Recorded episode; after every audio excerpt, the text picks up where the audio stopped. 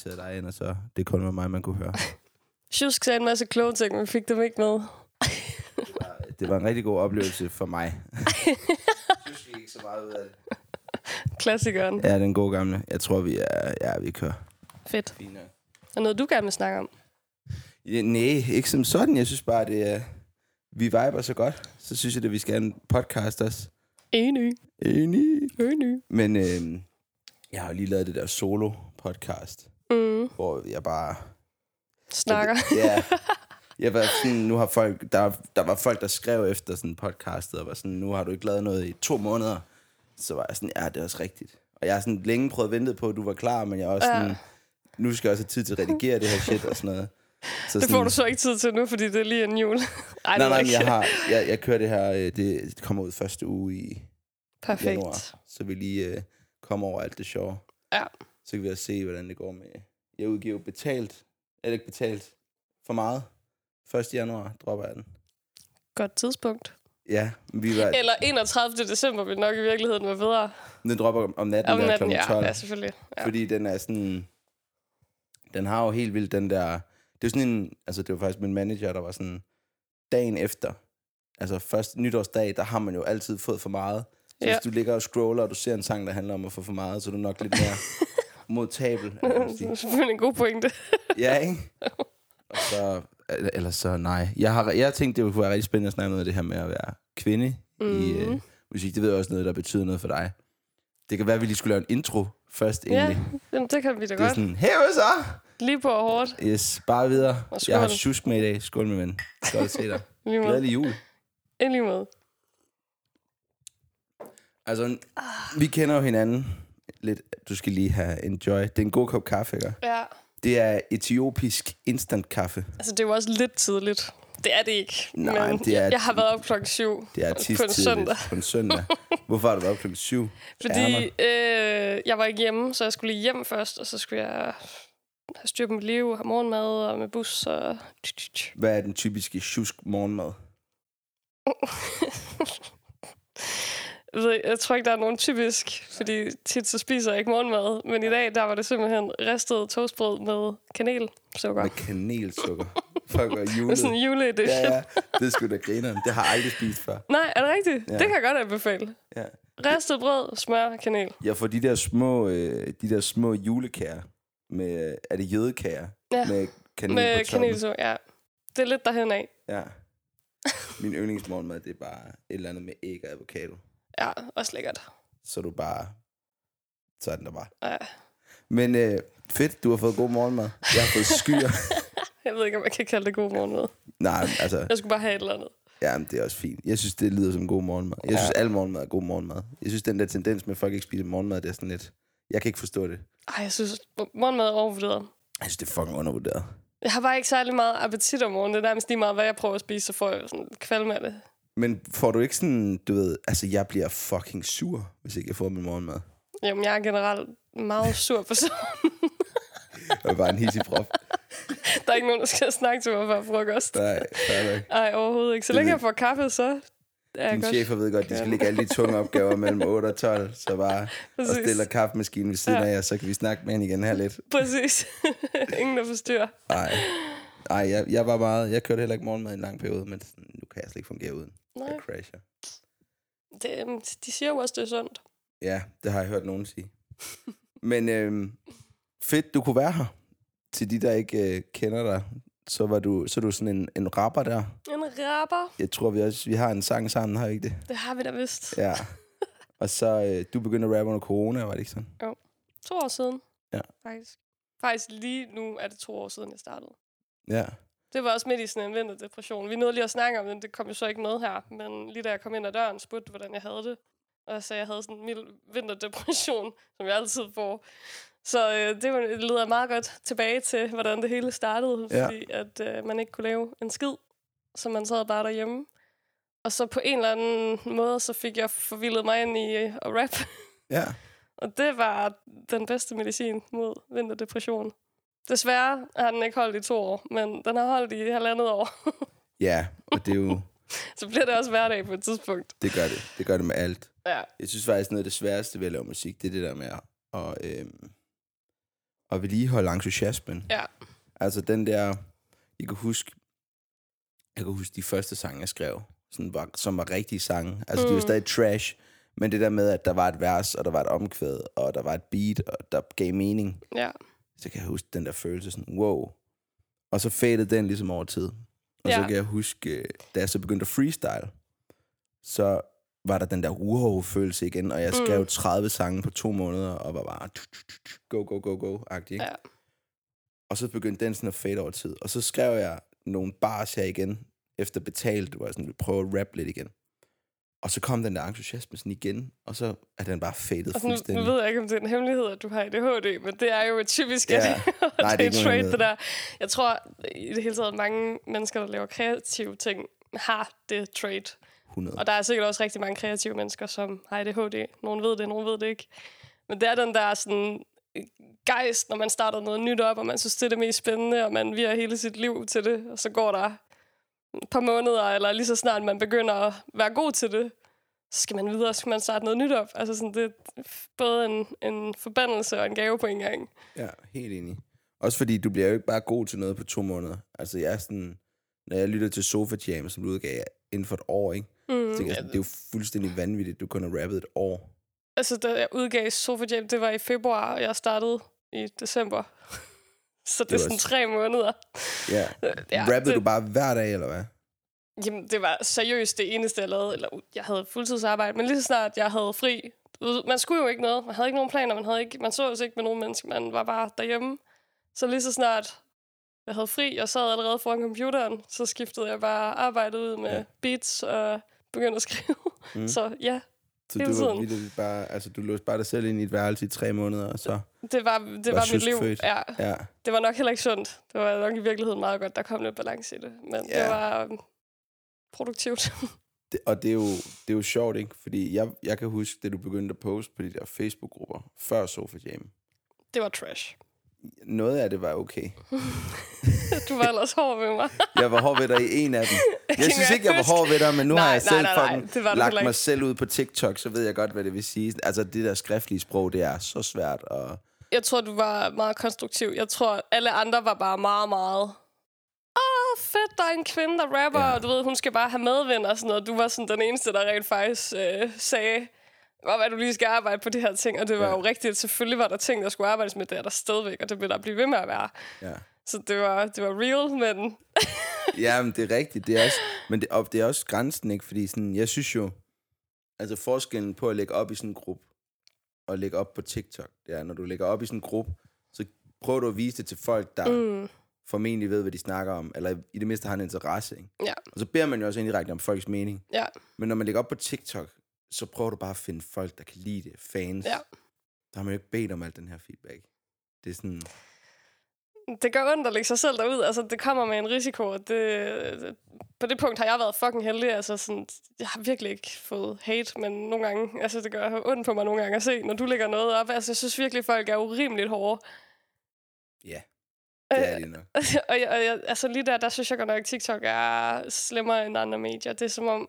Folk er mere anonyme på en eller anden måde. Det er nemt at bare oprette en profil, der ikke siger en skid om, hvem du er. Der kan man alligevel sige, på Facebook, altså folk har haft deres profiler de sidste 15 år eller 10 år eller sådan noget, og du kan gå ind og se hele deres familie og alle deres venner og så videre, så sådan, du skal tænke lidt mere over, hvad du skriver.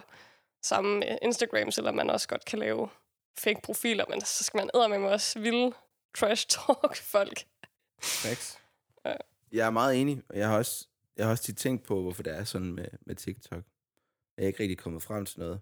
Men altså, hvis jeg kunne svinge min tryllestav og lave én ting om, så ville jeg gøre sådan, at alle sociale medier, de skulle sådan, du ved, knyttes til sådan enten et MitID eller et NemID eller sådan noget. Mm. Ikke noget, der var offentligt, men det er bare sådan lidt, så Popo kan finde dig, hvis du laver dødstrusler, eller hvis du deler videoer af piger. Ja, du bliver stillet til regnskab for dine handlinger på en eller anden måde. Fordi... Sociale medier, altså, det er et fucked up sted, fordi det er ikke virkeligheden. Det er ikke den virkelige verden. Mm. Men det, der sker derinde, har konsekvenser for den virkelige verden. Ja, 100%. Altså, de ord, folk skriver, dem føler man på samme måde, som hvis der var nogen, der sagde det til en. Ja, men de tør ikke, altså, folk tør ikke sige det, når de så møder dig. Altså, jeg ved ikke, hvor tit du har oplevet at sidde i bussen, og så er der 3 mennesker, der kommer hen og siger, hold nu kæft med at lave musik, drop det. Altså, det er jo ikke nogen, der gør. Ja. Den mest negative interaktion, jeg har haft, det var, hvor der var en, der sagde, jeg har hørt din musik, jeg har set din TikTok. Så jeg sagde, nå fedt, kunne du lide det? Nej. Okay. Det er vitterligt det værste, jeg har haft, og der var jeg også men bare sådan lidt... ikke, det har jeg meget mere respekt for, det der. Ja, ja. Det er sgu da fair nok. Altså, jeg ved også godt, at det, jeg laver, det er ikke for alle. Nej. Og sådan, man kan sige, der spurgte du rent faktisk selv. Man forventer nok et andet svar, men altså... Ja. Det er jo fair nok. Det er det. Folk, de skal have lov til at, hvis de ikke kan lide det, det er helt fair. Altså sådan, det er jeg ikke sur over. Jeg er sur over, at de tager tid ud af deres dag, posten ja. Og, men jeg er begyndt sådan, altså... dem, der skriver det, det er jo folk, der ikke er et sted, som sådan... De har jo ikke travlt med at opnå deres egen mål. De har jo travlt med at se mig opnå mine mål. Det er i det hele taget en mærkelig tendens, det der. Jeg forstår det ikke. Nej. Jeg fik en kommentar her for nylig, hvor han var sådan... Jeg kan ikke vente med at se dig i Trøjborgscenteret igen, så jeg kan lade være med at gå over og sige til dig, hvor dårlig jeg synes, du er. Og der var hold da op. Der kunne jeg simpelthen ikke lade være med at skrive sådan, jamen, du har sikkert heller ikke nosser nok til at komme over og sige, hvad du egentlig synes i virkeligheden. Det svarer han så ikke på. Eller hun, det ved jeg ikke. Det var bare et billede af Svampebob. Jamen igen, ikke? Altså, det var anonyme profiler. Fuldstændig. Det er så latterligt. Jeg kunne også se, der var en, der havde kommenteret på en af dine videoer, som havde brugt dit profilbillede som profilbillede. Ja, det er et par stykker, der har gjort det. Er... Man tænker på at bruge sin tid på det. Der er nogen, der har siddet og brugt tid på download dit billede, oprette en profil, bare for at kunne skrive et eller andet lort. Ja. Men der er faktisk også en, der gør det, som er fan. Eller okay. Jeg går ud fra, at han er fan, fordi han skriver kun positivt shit og altid venlig og sådan noget. Men der er mange... Folk, de mangler noget at gå op i. Og jeg må... Altså, så kan det godt være, at folk de griner lidt af mig og sådan noget. Det er fint nok. Jeg er begyndt at se sådan lidt på det. For hver hate-kommentar, jeg får, så bliver min musik spredt ud til 5 andre mennesker. Og selv... Altså, jeg ved ikke... Det, jeg ved, det er det, der foregår i kommentarerne, og det, der foregår i... altså, viewsene. Det er de 2 ting, jeg oprigtigt ved. Mm. Alle viewsene ved jeg ikke, hvordan de reagerer til det. Jeg forestiller mig, måske 70% af dem bare scroller videre. Så er der 30% tilbage. Lad os sige, 1% af dem, de lægger en kommentar. Mm. Det er oftest en negativ kommentar. Ja. Og det tror jeg også lidt er blevet en trend, eller hvad man skal sige. Jeg er også nem at hate på, fordi jeg er så meget derude, ikke?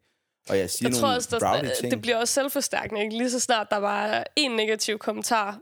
Hvis man kommer ind i kommentarfeltet, og man kan se, okay, stemningen er sådan lidt... Så tør folk ikke at være dem, der kommer og siger, at hey, det er sgu nice, eller det er godt. Så lader man være at skrive noget, og så dem, der kommer ind og ser, at det er trash talk, de hopper med på den. Lige præcis. Lemming-effekten. For lige the præcis. Win. Jamen, vi er jo flokdyr. Vi gør bare, hvad der bliver sagt. Ja. Hvad var min pointe? Jeg har lige tabt tråden af ADHD-hjernen. Ja, det var også mig, der brød ind. Det er nej, 2 okay. ADHD-typer. Ja, det er skide godt. Jeg har bare ikke fået det konstateret. Det bliver et godt podcast, det her. Ja. Jo, så er der 29% tilbage, hvis 1% ligger en hate-kommentar. Men så er der stadig 29%, som bare tager det ind, og så går videre med deres dag. Ja. Og hvis du bare, jeg går ud fra, min besked er positiv. Jeg siger ikke noget, altså jeg går ikke grin med andre. Jeg flexer ikke ting, jeg ikke har. Jeg snakker ikke om hård kriminalitet og sådan noget. Jeg snakker om de ting, jeg har gået igennem i livet, og det her med, at jeg har drukket for at glemme mine problemer, og jeg har været deprimeret og sådan noget. Det fylder meget. Men... min besked er også lidt, men jeg kom videre. Ja, ja. Og når folk, det der folk, der tager ind derude, og der er også, altså jeg tænker også dem, der møder mig på gaden, og sådan hilser og vil tage billeder og sådan noget, det er jo ikke folk, der er i kommentarsporene. Altså sådan, jeg tror ikke, folk de bruger tid på at kommentere så meget på TikTok, som de gør andre steder. Jeg tror, den der kommentar,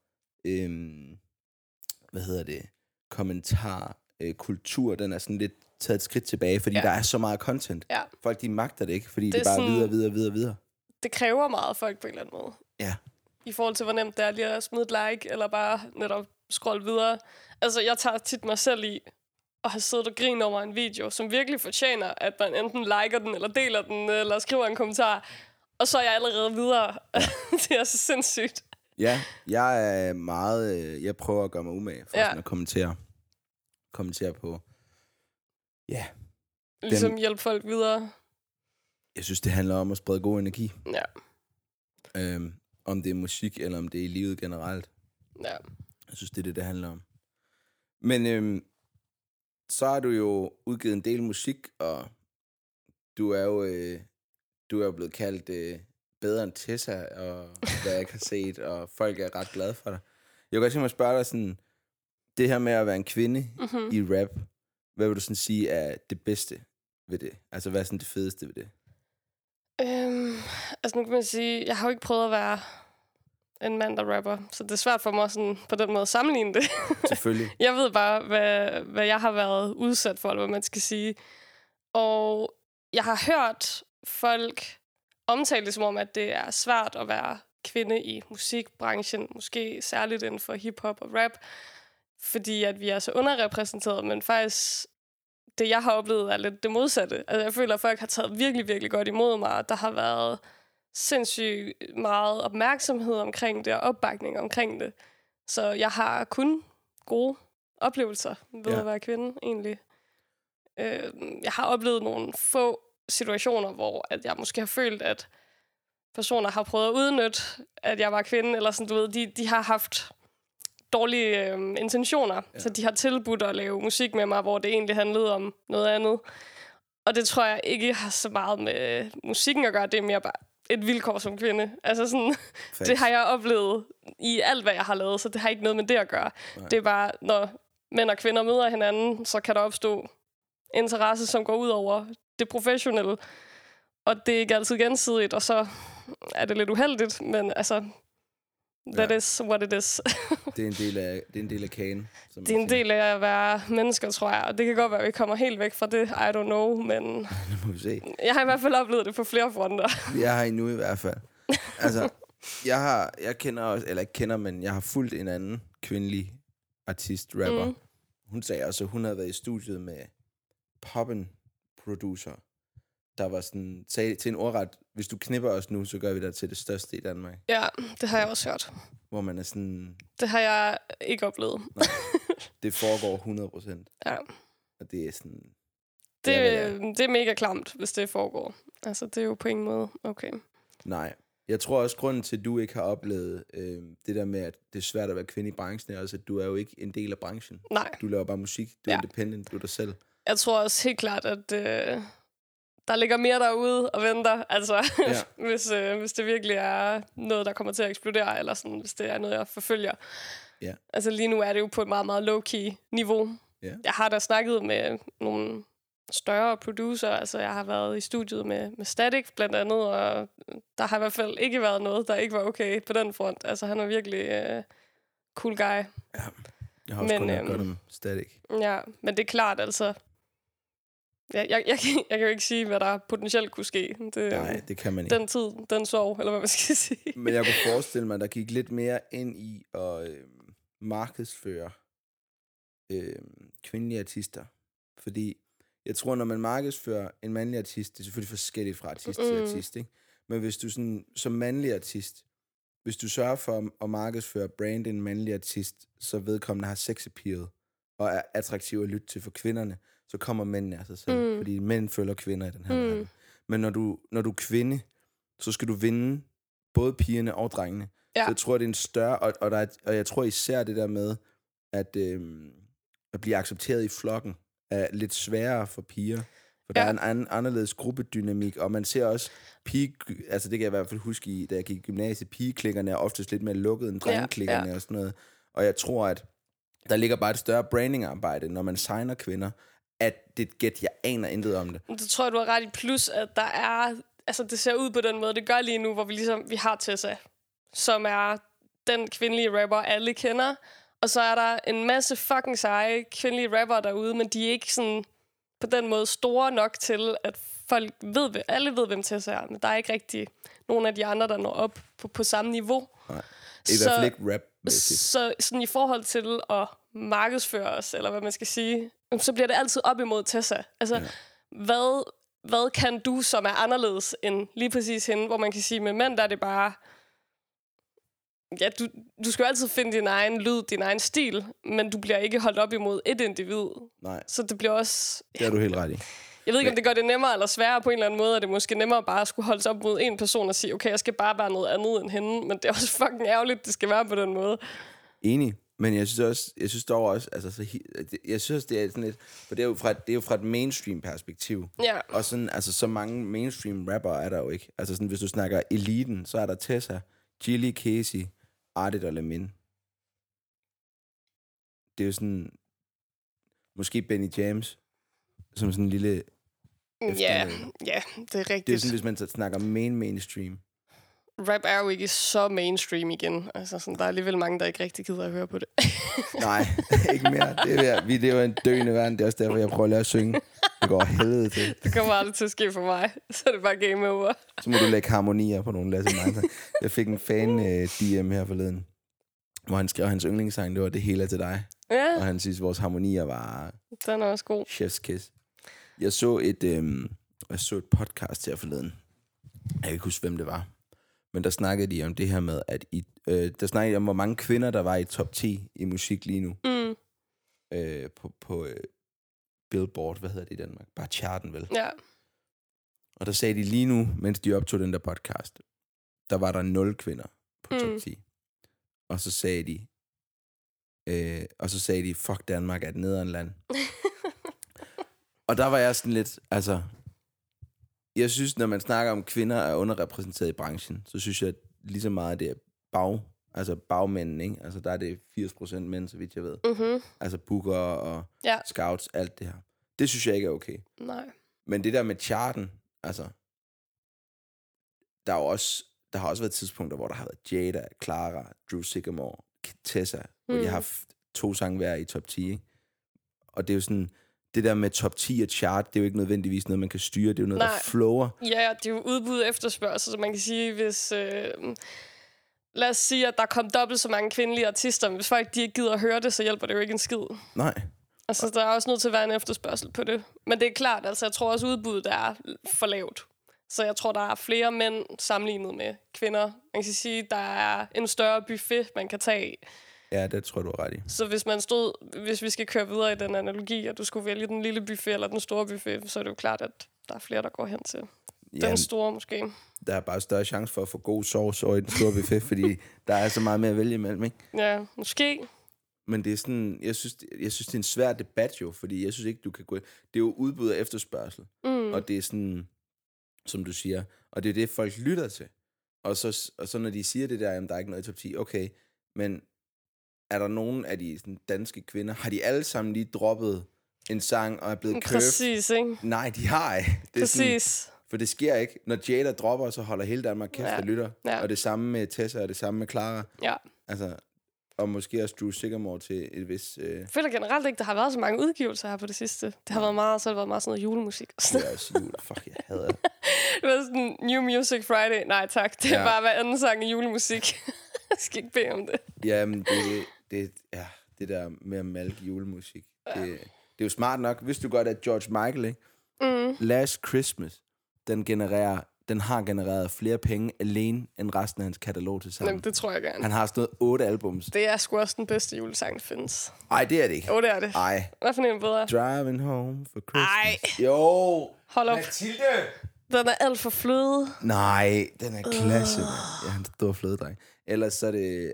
Santa, tell me, is you really there? Den er meget populær i år. Det mener jeg ikke. Jeg sagde det bare, fordi jeg set det danse. Alle havde den sang. Jeg forstår ikke det. Der er nogle sange, hvor man bare sådan lidt... Man forstår ikke de her streams, fordi hver eneste gang, man nævner dem, så alle de vender bare øjnene.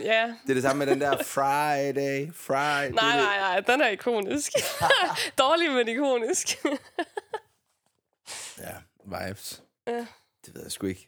Det er en af mine yndlingsartister i Danmark har lige lavet en julesang, han lavede den faktisk sidste år.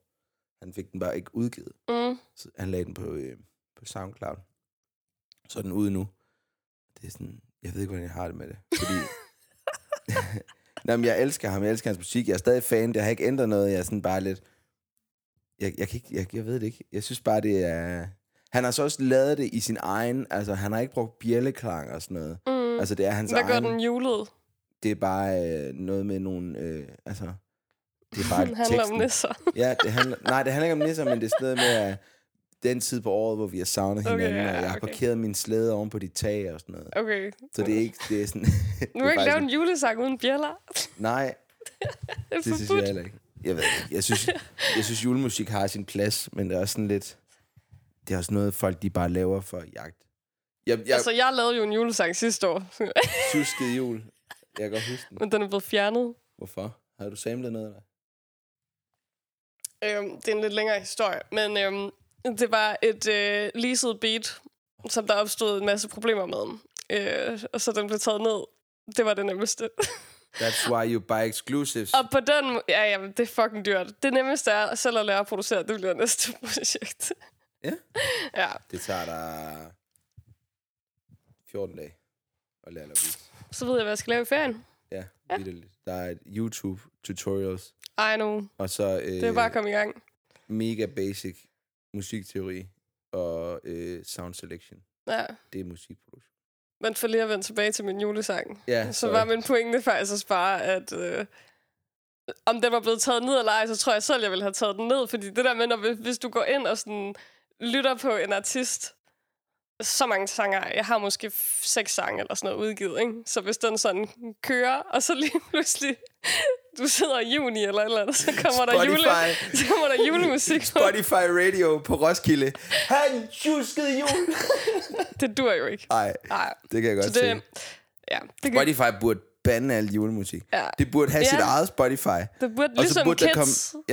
Så burde der komme sådan en tab, der bare hedder Spotify Christmas, og så kunne du lige switch back and forth. Men der er jo folk, der hører julemusik i juni. Ja, det er der. De findes. Det tror jeg ikke på. Det er min flat earth-teori. Der er ikke nogen, der her julemusik uden for november. Jeg kender folk, der gør det, så det kan så modbevises. Hvis de har det godt med det, så skal de bare hygge sig. Ja. Rock out. Ja. Så man kan sige, at Sjuusk jul, det var sådan en limited edition. Så jeg håber, at folk de fik det med. De fik den... Hvad hedder sådan noget? Du har jo stadig projektet. Jeg tror stadig... Ja. Hvis du stadig har filen, så kan du bare lave et nyt beat. Ja, så er den julesang, hvis det heller ikke vigtigt. Nej. Hvad står der på tapetet? Du skal lære at producere? Jeg skal lære at producere. Det er næste projekt. Ja. Mm. Vi snakkede sidst, vi var sammen, om, hvor vi havde den der session, hvor vi lavede hobby. Eller det var faktisk ikke hobby, vi lavede, men du hørte beatet til hobby og sagde, det kan jeg ikke lide. Ja. Og så ej, det sagde jeg ikke. Det sagde du ordret. Du sagde, du ikke kunne lide beatet til hobby. Jeg kan ikke lide beat. Jo. Ej, det og så stod du op dagen efter, og så lavede du den. Nej. Jo. Nej, det har jeg ikke sagt. Er du sikker? Ja, 100. Jeg husker på... Det kan godt være, du sagde... Okay, måske skal jeg lige rephrase. Det kan godt være, du ikke sagde, du ikke kunne lide det. Men det kan godt være, du sagde, du bedre kunne lide mange af de andre. Ja, jeg var helt sådan på den der... Med. Nej, jeg har ikke sagt, at jeg ikke var vild med det. Fordi jeg har hele tiden stået fucking nice. Fordi det har totalt Suspekt vibes. Hvad var det så, du sagde? Nå, så er det mig, der har mistet. Det kan godt være, jeg... Nå, jeg synes bare, det var en bedre historie. Det har jeg nok blandet op i mit hoved. Nej, så det er fair nok.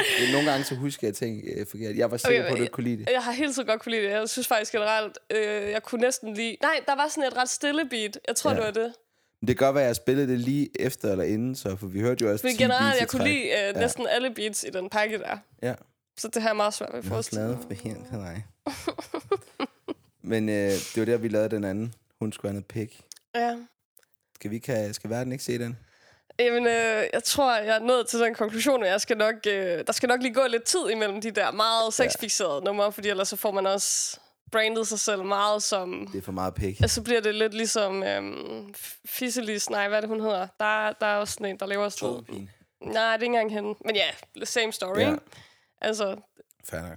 Sjuusk kan faktisk også synge rap om andet. Men... Ja. Det ved jeg jo godt. Det er bare som om, jeg alligevel altid vender tilbage til sexen. Jamen, du er en gris, du er. Nå, nej, jeg kan helt slet ikke. Jeg var overbevist om, du ikke kunne lide det beat. Det er jeg sådan helt chokeret over. Nå, men det kan jeg så give dig ro i maven over. Jamen, det er jeg da glad for. Nå, jeg synes, elsker faktisk det beat. Ja, det er meget, det er totalt gunswing-spillere. Ja. Det var rart at høre på Instagram, hvor meget det fucking smækkede live. Ja, det var fucking fedt. Det der kick der. Det var fucking nice, ja. Nå, misunderstanding, det kan ske. Men jeg lavede faktisk også noget over en af dine andre beats, men det har du slet ikke hørt. Men det spillede jeg også der for nogle weekender tilbage. Ja. Det skal jeg lige. Har du det på din telefon? Ikke hvor jeg har indspillet, nej. Nå.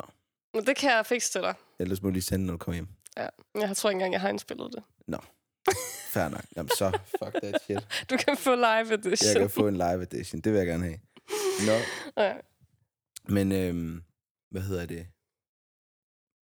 Du spurgte, hvad det næste, der var på tapetet. Altså, der er ikke noget sådan konkret på tapetet lige nu. Kunne vi ikke få en vinterdepressions-EP? Sjuusk. Altså, trust me. Jeg har nummer nok til det i hvert fald. Hvorfor, altså sådan, jeg er så skizofren, når jeg skriver tekster. Det er sådan, den ene dag, så handler det bare om at være mega langt nede og totalt deprimeret, og alt er bare et sort hul, og den næste dag, så er det bare slik mig i øret, og du ved. Jeg overvejede også på et tidspunkt, at jeg skulle udgive en EP, der hed Skizofren, hvor den så var sådan, hvor den netop havde det der skift hele tiden, fordi det siger så fucking meget om mig. Du er bare et menneske, jo. Ja, men det er også det, ikke? Der er sikkert mange, der kan relatere til det. Jeg er ikke sikker på, at lytteoplevelsen ville være specielt god. Det er bare sne ned i kuldekælderen. Op i gear. Ned i kuldekælderen. Op i gear. Men hvad laver man musik for? Altså, jeg synes ikke, man skal tænke på andre, når man laver sin musik. Nej, det er jo også en interessant snak at have, ikke? Altså, fordi det tror jeg, der er mange, der... Voldsomt uenig i. Jeg tror, der er mange, der starter med at have den filosofi, og så lige så snart det går hen og bliver et kommercielt projekt, så er man nødt til på en eller anden måde også at lytte på, hvad folk de vil have. Facts. Og det er jo også lidt ærgerligt, ikke? Men, John Mayer sagde i et interview engang, at hver gang han laver et album, så laver han en til sig selv og en til sine fans. Ja. Det tror jeg virkelig er måden at gøre det på. Ja. Yeah. Fordi du ved, nogle gange så er man også så meget inden i sine egne følelser, og det bliver sgu sådan lidt navlepilleri, og det bliver så indforstået. Altså, man kan sidde med en eller anden super, super konkret følelse, som handler om noget, der er sket, eller nogle mennesker i ens liv, som andre måske ikke kan relatere til. Ja. Og det er jo først der, hvor musikken bliver relaterbar for andre, at den sådan kan få fat i nogen. Ja. Jeg var mega blæst en dag, efter jeg havde været i byen. Mm. Og så gik jeg hjem. Jeg har det med at gå hjem, når jeg er i byen, for jeg kan godt lide det der med at mærke efter. Jeg ved ikke hvorfor, men jeg har sådan nogle sindssygt intime gåture hjem med mig selv, hvor jeg bare går og skriver sange. Og en gang gik jeg og filmede mig selv i 40 minutter, hvor jeg bare gik og havde en sådan voldsom samtale med mig selv. Også sendt afsted. Men der sagde jeg kan bare huske en ting, jeg har faktisk ikke turde se dem, for jeg er bange for sådan, jeg er bange for at møde mig selv, bare sådan, når jeg bare er helt færdig. Ej, jeg kender det så godt. Men jeg kan huske, jeg sagde én ting, og det var noget, jeg kan ikke huske, hvordan jeg præcist sagde det, men jeg sagde, kunsten med musik, det er at gøre det generelt og specifikt samtidig. Mm. Altså det der helt fine snit. Noget, folk kan relatere til. Ja, men uden det bliver corny, og hvor det stadigvæk er, og hvor det stadigvæk er skrevet, så der ikke er andre, der kan synge sangen. Ja. Altså sådan, du ved, det der med at skrive sin historie, og det, man har oplevet i livet generelt, uden at gøre det for meget. Ja. Det er en voldsom fin grænse. Ja. Det er nok noget med at finde nogle generelle tematikker, men skrive nogle bars, hvor man virkelig kan mærke, okay, du har selv prøvet det her, eller du har selv en historie med det her, du har nogle følelser i det her. Ja. Ja. Og det vil sige, det er det værste ved den der single-kultur, vi har, hvor at... Det er sjovt, når du siger singlekultur, så tror jeg, du ved, alt efter hvad ens mindset er, så kan man tolke det på mange måder, men singlekultur kunne også være, at folk de ikke finder kærester. Ja, det men jeg går ud fra, det du mener, at man udgiver mange singler i stedet for albums og EP'er. Lige præcis, ja. Det er godt, du lige får clarified, det er dejligt. Ja, selvfølgelig, at det er singler, der virker, når man udgiver musik. Og det er jo sådan, det er en god ting, fordi hver sang får sin hvad skal man sige, sit lys. Ja. Men det er også trist, at man ikke hvad hedder sådan noget. Det er også trist, at man ikke kan gå helt ned i de der dybe sange, fordi du kan jo godt. Altså noget af det, jeg synes der er fedest, det er når artister laver et album, og så har de måske en sang til fansene, en mainstream sang, hvor de fortæller sådan overordnet, og så lige bagefter har de sådan en uddybelse af den historie, som så bare er en fuck, du ved, alle har de der artister, hvor de sådan, du ved... Altså, nogle af mine yndlings Drake-sange er jeg sikker på, 99% af dem, der lytter til Drake, fucking gang ved eksisterer. Ja. Altså, det er måske en overdrivelse, men... Nej, men hvis man er hardcore-fan, så lytter man jo fra ende til anden. Fuldstændig. Ej, det gør jeg så ikke lige med Drake, fordi jeg kan simpelthen ikke... Det gjorde jeg engang, men jeg kan simpelthen ikke de der lange albums. Og han har så meget trash. Han har sang... Det synes jeg virkelig. Altså, har du hørt Scorpion? Det der... Altså, det var ikke, fordi jeg betvivlede det, du sagde. Det er mere bare... altså, det modsiger jo så lidt det der, du lige har sagt i forhold til singler, for det er jo det, man undgår. Hvis du udgiver singler, så tager du creme de la creme, ikke? Yeah. Og sådan, det er den her, man tror på. Så, altså... At sige, det er trash, er jo sådan lidt... Det rammer nogen, og det rammer ikke alle. Det er lige præcis det, du kan med et album. Yeah. Du kan lave nogle numre, som ikke rammer den brede befolkning. 100. Og så er der nogen, der vil tænke, fuck, det resonerer godt med mit liv, det der. Og virkelig finde de der numre, som 99% ikke gider lytte på, men som bare betyder alt for dig. Det er du ret i. Men så er der så også bare 99%, der tænker, fuck noget lort. Ja. Nej, fordi når jeg siger det lort, så mener jeg sådan, altså Drake har vist før, han kan lave perfekte albums. Jeg synes, Take Care, Nothing Is The Same. Så han er blevet sloppy i din optik. Han er bare blevet fucking sloppy. Ja. Han har, du ved... Jeg kan tage alle hans albums, og så kan jeg fjerne 5 sange, og så har du bare classic på classic på classic på classic. Fordi han har sådan en tendens til at overfylde sine albums med sådan en ligegyldig sang. Og det er sådan, det er mere det, jeg mener. Altså sådan, du ved, når jeg, altså, du ved, han udgiver sange, hvor der er stået 26 sange, og det tager 1,5 time at høre. Ja. Og nogle af dem er bare sådan et, altså er det en joke? Det er sådan, du Drake, du er the goat nærmest, ikke? Ja. Men så er det ikke også, de der store artister, de når sgu sikkert også til et punkt, hvor de bare er fucking ligeglade. De har ligesom opnået det, de skal opnå. Så det, der måske i virkeligheden bare burde have været et album til ham selv, der er han sådan, fuck det, vi udgiver det bare, så må fuck take it og leave it. Altså Kanye, han har fandme også udgivet nogle mærkelige ting. Ja, Kanye. Ham skal vi slet ikke begynde på. Don't get me started. Nej. Fucking klaphat. Jeg ved godt. Vi nævner ikke, vi siger ikke mere om Kanye. Nej, fuck Kanye. Ja, det er rigtigt nok, men der er så også nogen, der viser igen og igen, de bare godt laver, de bare ved, hvordan man laver et godt album. Altså, et godt album er for mig 14 sange, en time langt, bum. Og så gør det sammenhængende på en eller anden måde. Det behøver ikke at være sådan en stor sammenhængende historie, men så sørger for, at det er de her sange, der betød mest for mig i den her tidsperiode i mit liv, og fortæller historien bedst. Det er et album. Det behøver ikke at være fucking complicated. Jeg synes, Ardee laver sindssyge album. Ja, det synes jeg virkelig også. Han har 3 albums i træk, der bare er... Der er generelt, altså han er vild. Jeg ser virkelig meget op til ham. Også mig.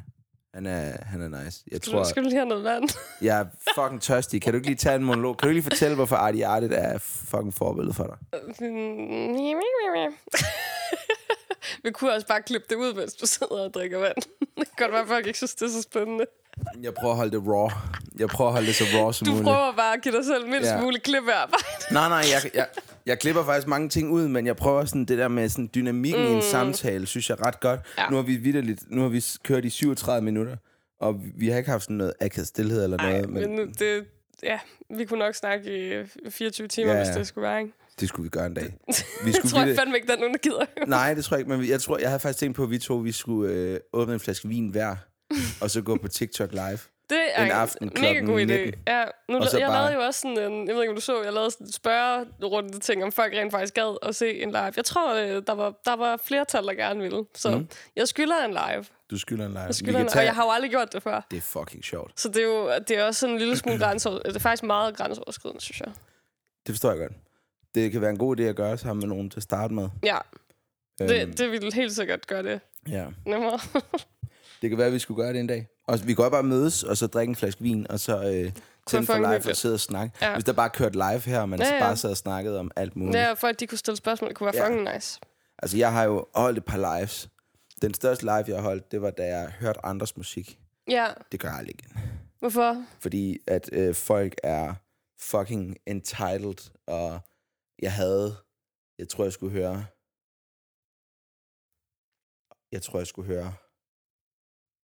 hørte 70 sange. Altså imens eller inden? Imens. Okay. Og det er også meget sådan, at skulle have en holdning on the spot. Nogle gange ikke, så har man lige brug for at skulle summe lidt over det, eller høre det flere gange, eller man kan hurtigt få sagt et eller andet, som man så fortryder. Ja, det var jeg egentlig rimelig cool med, fordi altså, meget af det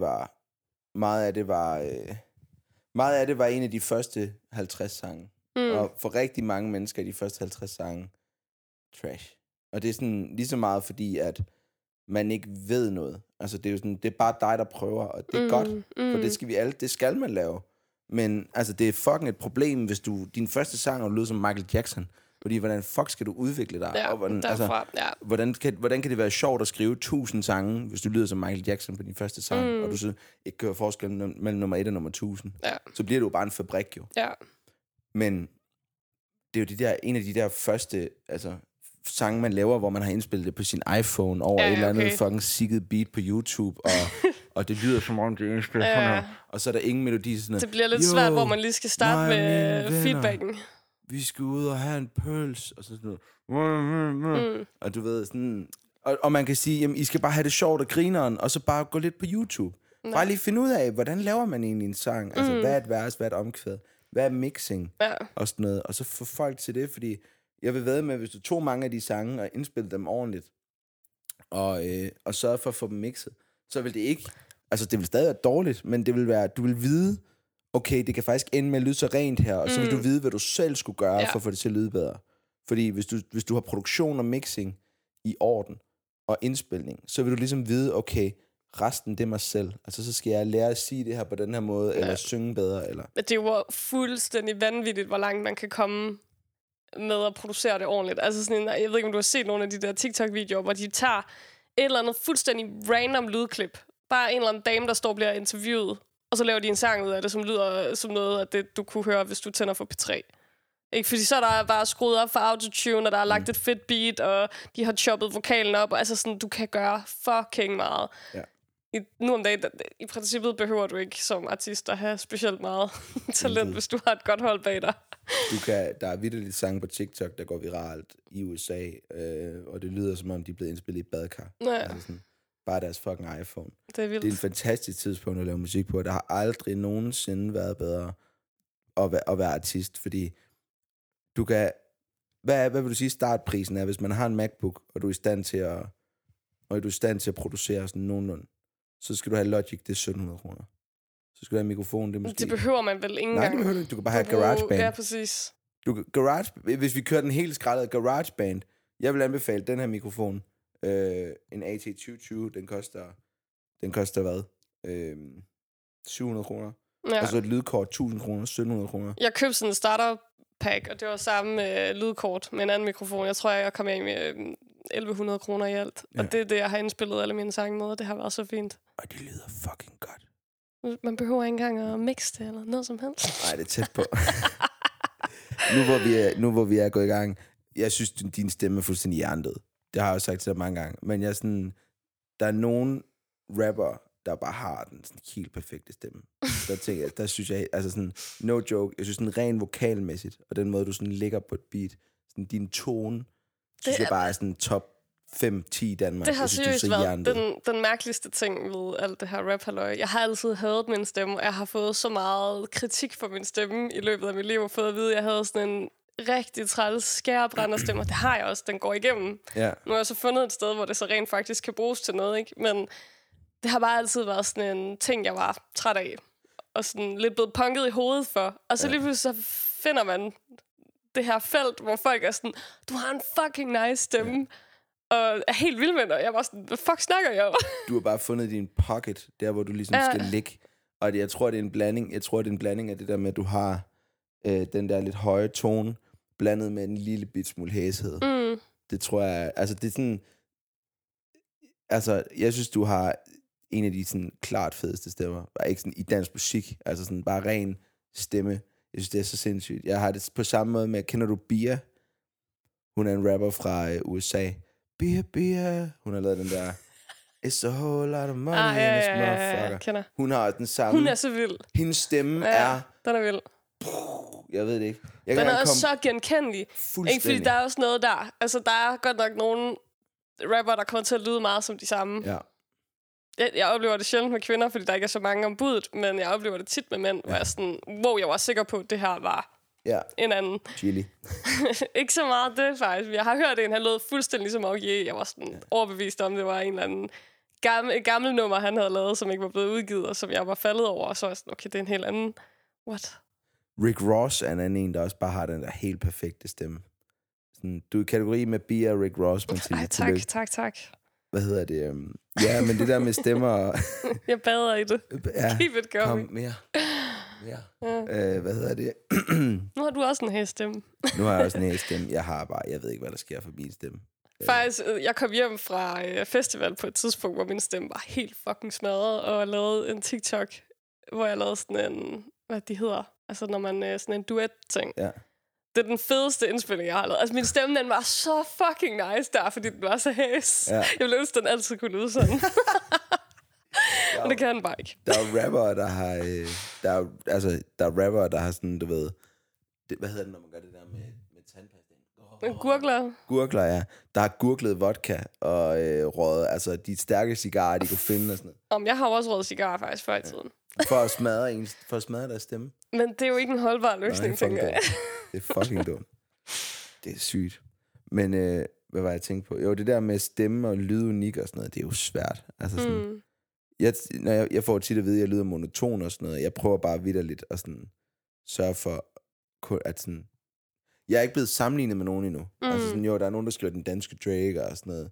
Men sådan generelt, så vil jeg gerne have, at om du kan lide det eller ej, så er du ikke i tvivl, når du hører en Lasse Mainz-sang. At det er en Lasse Mainz-sang. Og det synes jeg sådan, jeg evner rimelig godt. Den synes jeg, du har. Ja. Og det er sådan, det er den lane, jeg prøver at blive i. Det er også derfor sådan, når jeg laver sådan en sang som Betalt, som jo gik godt, så er jeg også sådan... Var det den, der gik sådan halvviralt? Altså, den gik viralt. Altså, der er også nogen, der har sagt, 160.000 views er ikke viralt. Så var jeg sådan, prøv at høre, vi lever i fucking Danmark. Der er 2,5% af den danske befolkning, der har set en video. Det er også op ad bakke nogle gange. Det er en tredjedel af TikToks danskere, der har set... Altså, sut min pik, den er fucking viral. Ja, undskyld. Men nu har I fået Lasse op i det røde felt. Nej, det er bare sådan lidt, folk de sådan, nej, det er klart, hvis du sammenligner med hele fucking verden, så er det viral, men man er vant til en viral video, den har 4 millioner, ikke? Likes altså, og sådan noget. Ja. Men, det er svært i Danmark, det er rigtigt. Ja, men ja, det er den der, hvis Gilli er det et eller andet sang sammen. Jeg har også lige postet et klip nu, hvor jeg siger, at jeg vidste, den ville gå viralt. Og det er sådan klart, det er jo en ting... Altså, hvordan vidste du det? Hvad gjorde, at du tænkte, den har det, der skal til? Fordi jeg synes, det er mega svært at forudse. Nogle gange, så er jeg virkelig blevet overrasket over, hvad det er for nogle videoer, der sådan performer godt. Ja. Andre gange, så føler man sådan, den er helt sikkert hjemme, og så sker der ikke en skid. Fordi jeg taber ind i en kulturting, og fordi jeg taber ind i en ting, som folk er sure over. Folk er fucking trætte af, Gilliard, der er det kan sådan. Jamen, det er jo en ting lidt, altså sådan... Man kan ikke være sur over. Jamen, det er jo en ting. Det er de to største rapper, vi har i Danmark lige nu. Yeah. Og der er sådan... Du tænker på den hardcore musikfan. Yeah.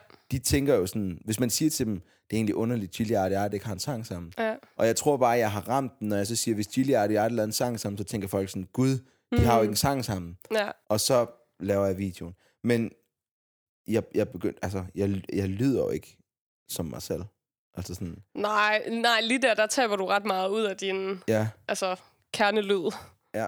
Og det er sådan, jeg gør det aldrig igen. Fordi, men fordi jeg er så glad for, et eller andet sted er jeg fucking glad for, at det gik bedre. Fordi da jeg var i praktik, kom min efterskoleelever hen til mig og spurgte, kan vi synge Betalt til morgensang? Vi vil gerne høre den, vi vil gerne høre den til gala og sådan noget. Jeg måtte spille den, jeg DJ'ede til gala, jeg måtte spille den, fordi de bare blev ved med at komme.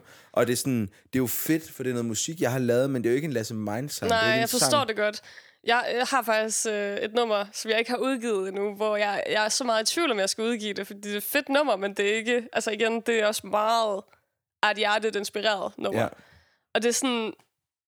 Ja, der er nok en grund til, man synes, det er fedt, fordi det virker sådan genkendeligt, det virker som noget, man kender og kan lide. Men det er ikke sådan rigtig mig. Nej. Og det er sådan... Jeg vil bare prøve at se, hvad der skete, hvis man fik sådan en sang. Ja. Og det er så fucking... Altså, det er ikke translated til streaming overhovedet. Den har klaret sig lidt bedre end de andre singler, men det er ikke sådan, at den er stukket af. Nej, og det er også en sjov ting med TikTok, ikke? Fordi det er ligesom et format for sig, så du kan sagtens lave et TikTok-egnet nummer, men det betyder ikke, at folk de gider at lytte på det uden for TikTok. Nej. Og det er så mærkeligt, det der. Men jeg er glad for, at jeg er faktisk glad for, at den ikke stak af, for jeg havde faktisk ikke lyst til at udgive den. Fordi jeg var... det er ikke mig. Altså, sådan, du ved, jeg lyder ikke sådan. Nej, det virker forkert på en eller anden måde. Ja, men også, jeg tror også, det er fordi, at jeg prøver så meget at lyde som de to. Og det er jo ikke overtænkt eller noget. Og det er sådan, jo, det er mig, altså det er min tekst, det er min historie og sådan noget. Og det kan da også godt være, at jeg laver et vers igen, hvor jeg ligger i det der Gilli toneleje og råber lidt mere afsted, for det synes jeg faktisk er ret nice. men det er mere det der med, at jeg synes så tit i Danmark, vi døjer med det her med artister, der bare copy-paster fra USA og sådan noget. Og jeg har selv svært ved ikke at gøre det, fordi meget af det musik... Det er det, der man hele tiden hører, så sådan, det er bare naturligt, det man har som sådan en fallback. Ja. Jamen, altså, min kammerat Alex, min DJ, han siger, al dansk musik, det er en dansk version af noget amerikansk. Og jeg har svært ved at sige nej. Ja. Og det er sådan... Og jeg kan også... Altså, når jeg skal beskrive min musik til folk, så siger jeg også... Altså... Sådan lidt, hvis Post Malone rappede lidt mere-agtigt. Fordi jeg synes, det er nemmere at beskrive det på, og det er sådan lidt sigende. Men jeg sådan lidt... Jamen fucking... Altså, lyt til det. Hvorfor skal jeg forklare det? Det er vitterligt. Du kan gå ind og trykke play og høre, hvad det er. Og svært at forklare, ikke? Ja. Hvordan lyder du, Sjuusk? Ja, præcis. Jamen, jeg rapper bare lidt en gang imellem, det jeg godt kan lide at lave sådan. Det vil jeg ikke kunne forklare. Nej, men prøv at, der er aldrig nogen, der har sagt om Drake, han lyder ligesom... Nej. Det sagde de jo kun lige i starten, men nu lyder han jo bare som Drake, ikke? Ja, ja. Og det er sådan, hvorfor skal små artister ikke også have den? Altså sådan, jeg hader det der med, når man skal skrive ansøgninger til festivaler og legater. Og man sådan, skal forklare, hvad det er for en lyd, man har. Sådan her. Jeg var bare sådan lidt... Jeg skriver fucking sange om at være fuld. Men det kan man jo også sige. Altså sådan, jeg tror, for festivalerne er også lige så meget for at vide, hvad er det for et mood, hvornår vil man passe ind i programmet, og de skal ligesom sørge for, at programmet er diverst, og så videre, og så videre. Men så kunne de bare sige, send os dine to største. Det er så også lidt mærkeligt, hvis de ikke gør det. Gør de ikke det? Jo, det gør de, men sådan, hvorfor skal jeg så bruge tid på at beskrive det? Ja. Du kan jo vitterligt høre på 30 sekunder. Hvad altså det er. Sådan, så hellere sige, beskriv de to sange, du har skrevet, så de kan se, at der ikke lige kommer et eller andet sindssygt beat. Ja, så man minder, det er sådan noget, de skal bruge som pressetekst eller et eller andet, men det er det nok ikke. Jeg tænker ikke, at de lytter. Nej, der står aldrig en pressetekst. Lad os mindblow musik, der er inspireret af, og han lyder sådan her, og det, nej, altså sådan, det er altid sådan noget, det handler om, om altså, jeg forestiller mig heller ikke, de får så fucking mange ansøgninger. Jeg forestiller mig ikke, de lytter nummerne igennem. Altså sådan, de hører måske en 30-40 sekunder. Ja, ja. De skal bare lige have en fornemmelse. Videre, ja. Har du ansøgt om noget, du skulle ud og spille? Spot, ja, det har jeg også. Jeg ansøgte... Sej, det var så dårligt. Jeg ansøgte virkelig last minute. Det var sådan 3 timer inden deadline. Det er fint. Jeg var så meget i tvivl, om jeg skulle gøre det. Nej, det skal du da. Jamen, du ved, jeg føler også, der er noget med timing i sådan noget.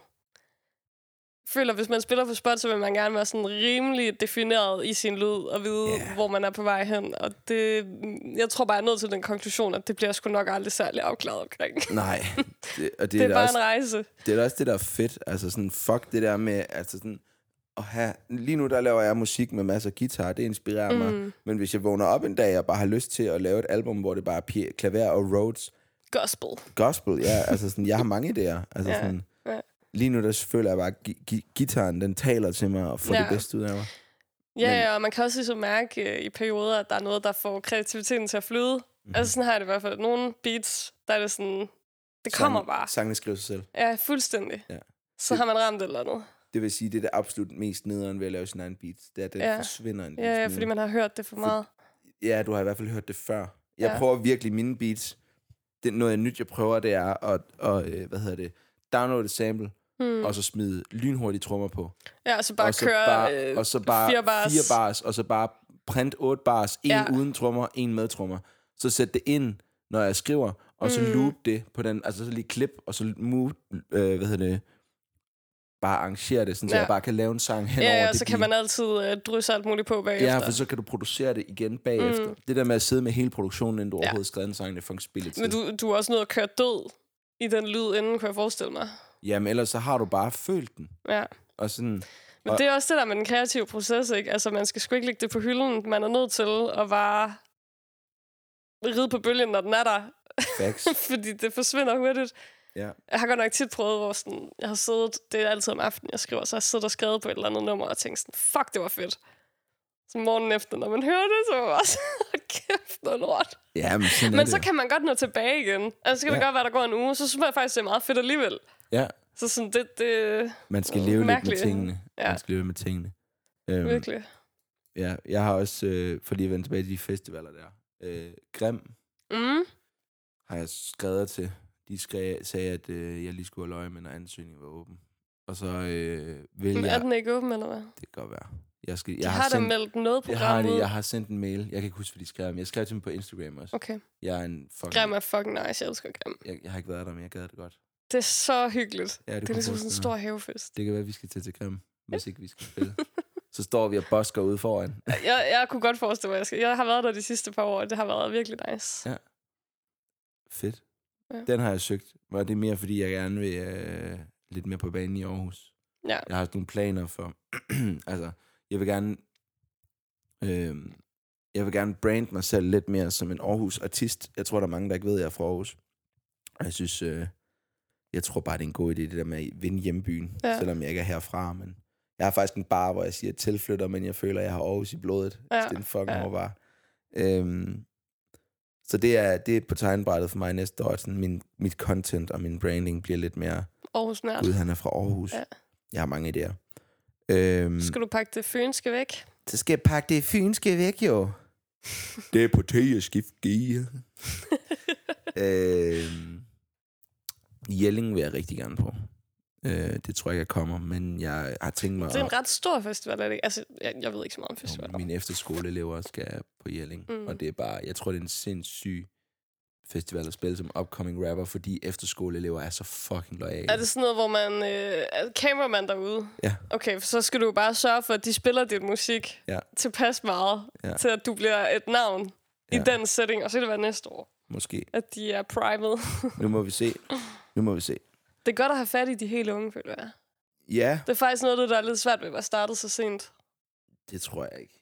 Unge mennesker vil gerne have forbilleder. Ja. Det, der er svært ved dem, det er bare at følelsesmæssigt connect med dem. Du skal ramme dem på det rigtige tidspunkt.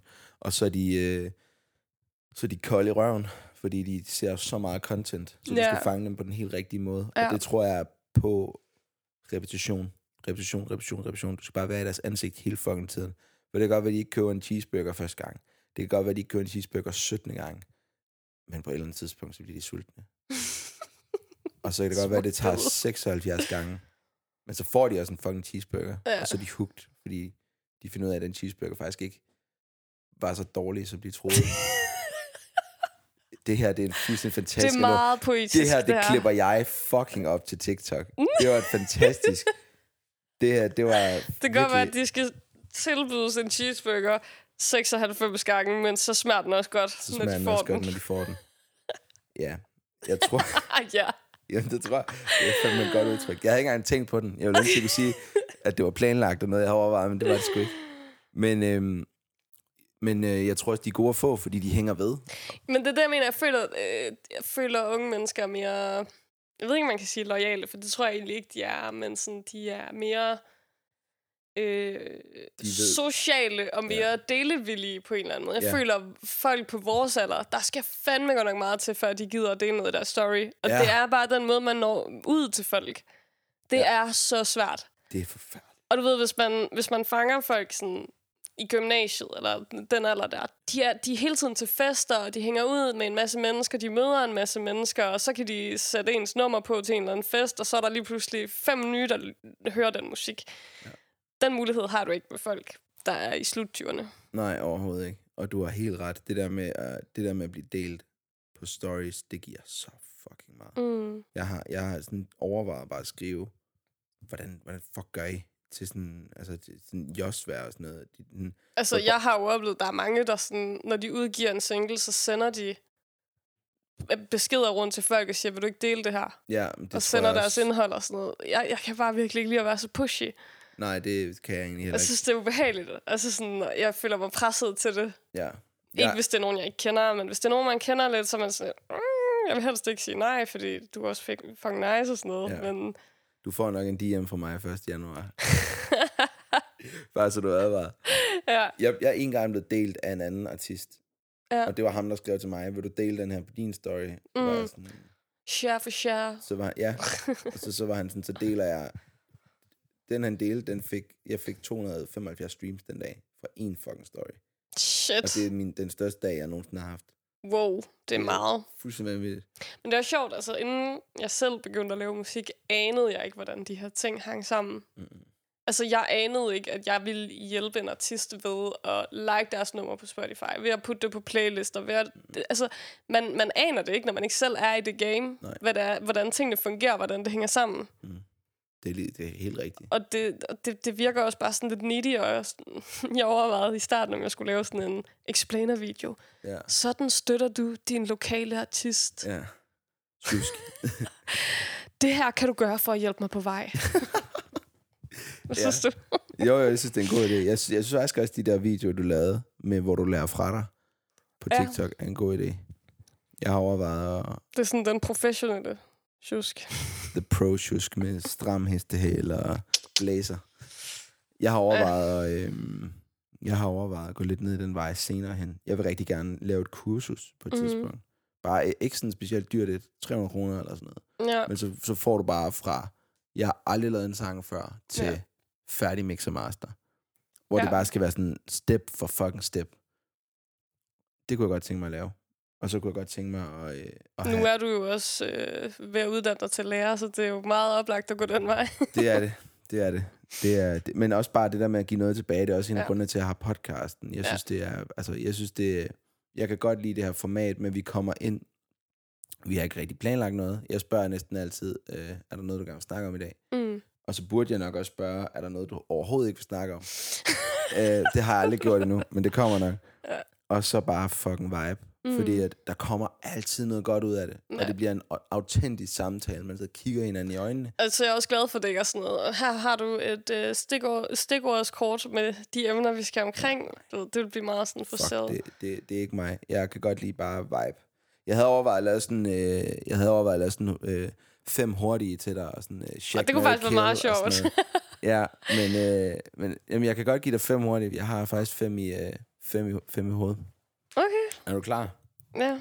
Hvordan er formatet? Ja, jeg stiller dig den eller den, okay. Og så vælger du bare, så kører vi videre, så diskuterer vi med efter. Okay. Er du klar? Mm. En Ardee feature eller en Suspekt feature? Oh! Det er faktisk det allersværeste valg for mig, tror jeg. Fuck, den er svær. Altså, Suspekt, tror jeg. Suspekt. Bøgescenen eller udsolgt train 2 nætter i træk? Bøgescenen. Tinderbox eller Northside? Jeg kender ikke rigtig Tinderbox, så Northside. Okay.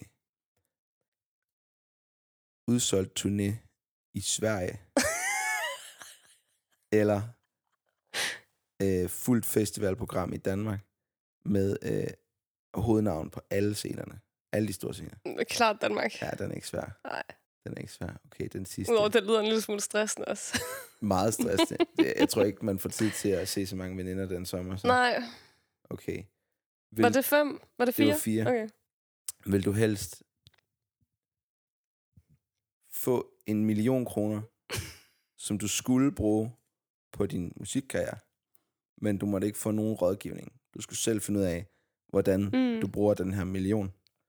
Eller få 100.000 og et pladeselskab, men så tager de halvdelen af al din musik resten af dit liv. Oddly specific. Ja. Det er ikke fordi, jeg har en mil i... 1 million. Ja. Hvorfor? Ja, nu starter vi på uddybningen. Jeg synes, det var god slut på. Ja, jeg føler et eller andet sted, at pladeselskabernes rolle i dag er blevet mindre. Og meget af det, som de måske kan byde ind med, er faktisk i virkeligheden budgettet til at kunne opnå ens egne visioner. Så at få 100.000 der, som jeg nok langt hen ad vejen alligevel selv skal finde ud af, hvordan jeg vil forvalte, og så skal de have halvdelen af min indtægt. Det giver ikke rigtig nogen mening. Jeg har været selvkørende artist indtil nu. Altså, også diskutere, hvor meget succes jeg har haft med det. Men jeg føler, at der er også noget fedt i selv at kunne styre, hvad det er, man vil. Og man, hvis man har fået 100.000, så kan man også betale sig fra at få sparring og rådgivning. Mm. Så det vil jeg nok stadigvæk gøre, men så vil jeg gøre det på mine egne præmisser. Ja.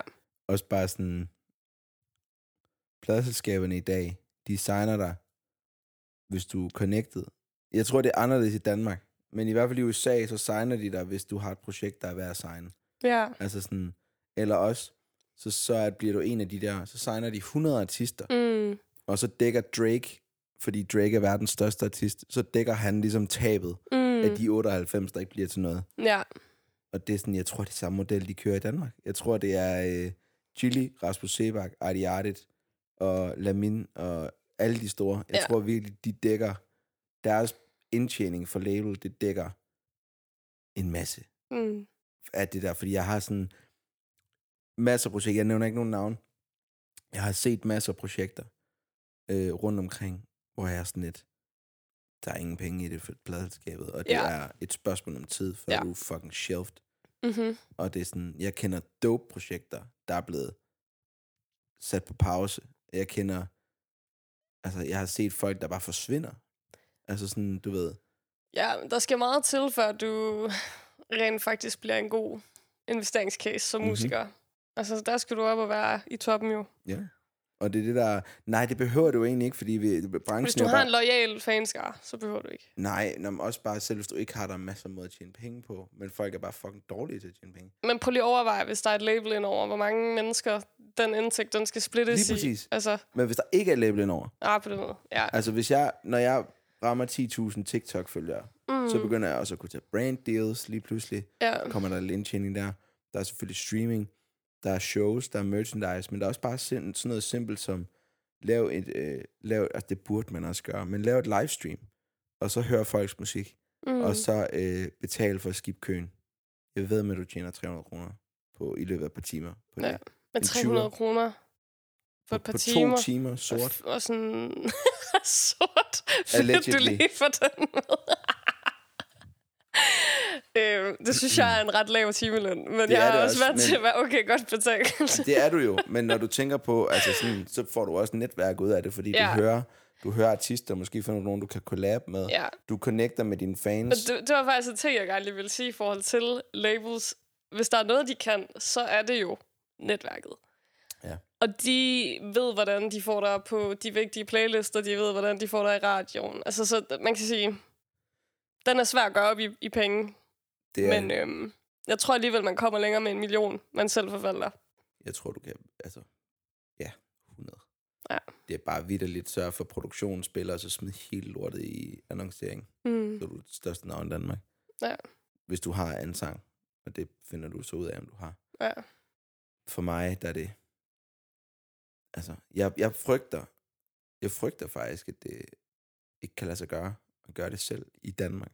Hvorfor? Fordi at branchen er så indspist, og alle kender alle. Og det vil være en fucking trussel for pladselskaberne.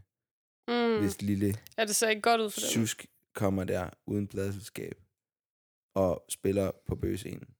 Det er ikke et godt look for fordi så signalerer du til alle andre, at you can do it on your own, man. Det er jo heller ikke tit, man ser det, så det er nok ikke så nemt. Nej, men jeg tror... Jeg ved heller ikke, hvorfor vi ikke ser det. LOC er jo independent, men han har været signet, så det tæller ikke. Det tror jeg også. Er der ikke mange, der gør det? Altså, så de signede en periode, så finder de ud af, at de vil gerne have egen råd i holdninger til ting, og... Problemet er jo bare, at... Så har de fået et netværk, og så videre. Jo, problemet er jo så bare, at... Han skal stadigvæk... de ejer jo stadigvæk en stor portion af Frøken Escobar og Undskyld Sover.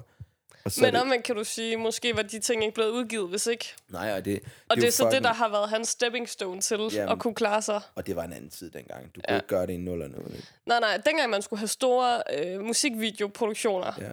Det er fucking dyrt at lave musikvideoer. Bare få musikken ud med det. Altså dengang, der skulle du lege et studie. Du skulle lege et studie, folk de skulle gå ned i butikken og købe dit album i Føtex. Ja. Hvor det man sådan... Tider. Altså... Ja, det var en anden tid. Jeg kan slet ikke forstå de der independent artister, der klager over tingenes tilstand i dag.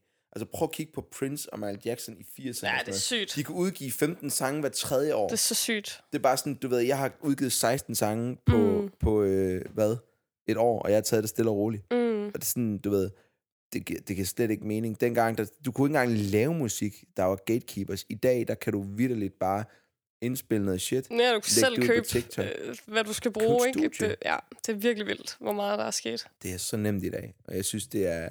Men omvendt, så har jeg det også lidt, altså, selvom det er en lille branche, alle kender alle, og det er ren nepotisme og sådan noget, så tror jeg også, at hvis du så får en fanbase, der er stor nok, og du får udsolgt, altså hvis du spiller udsolgt nogle steder, independent og sådan noget, så skal det jo nok gå. Altså, og jo, men det er jo heller ikke bare lige noget, man opnår.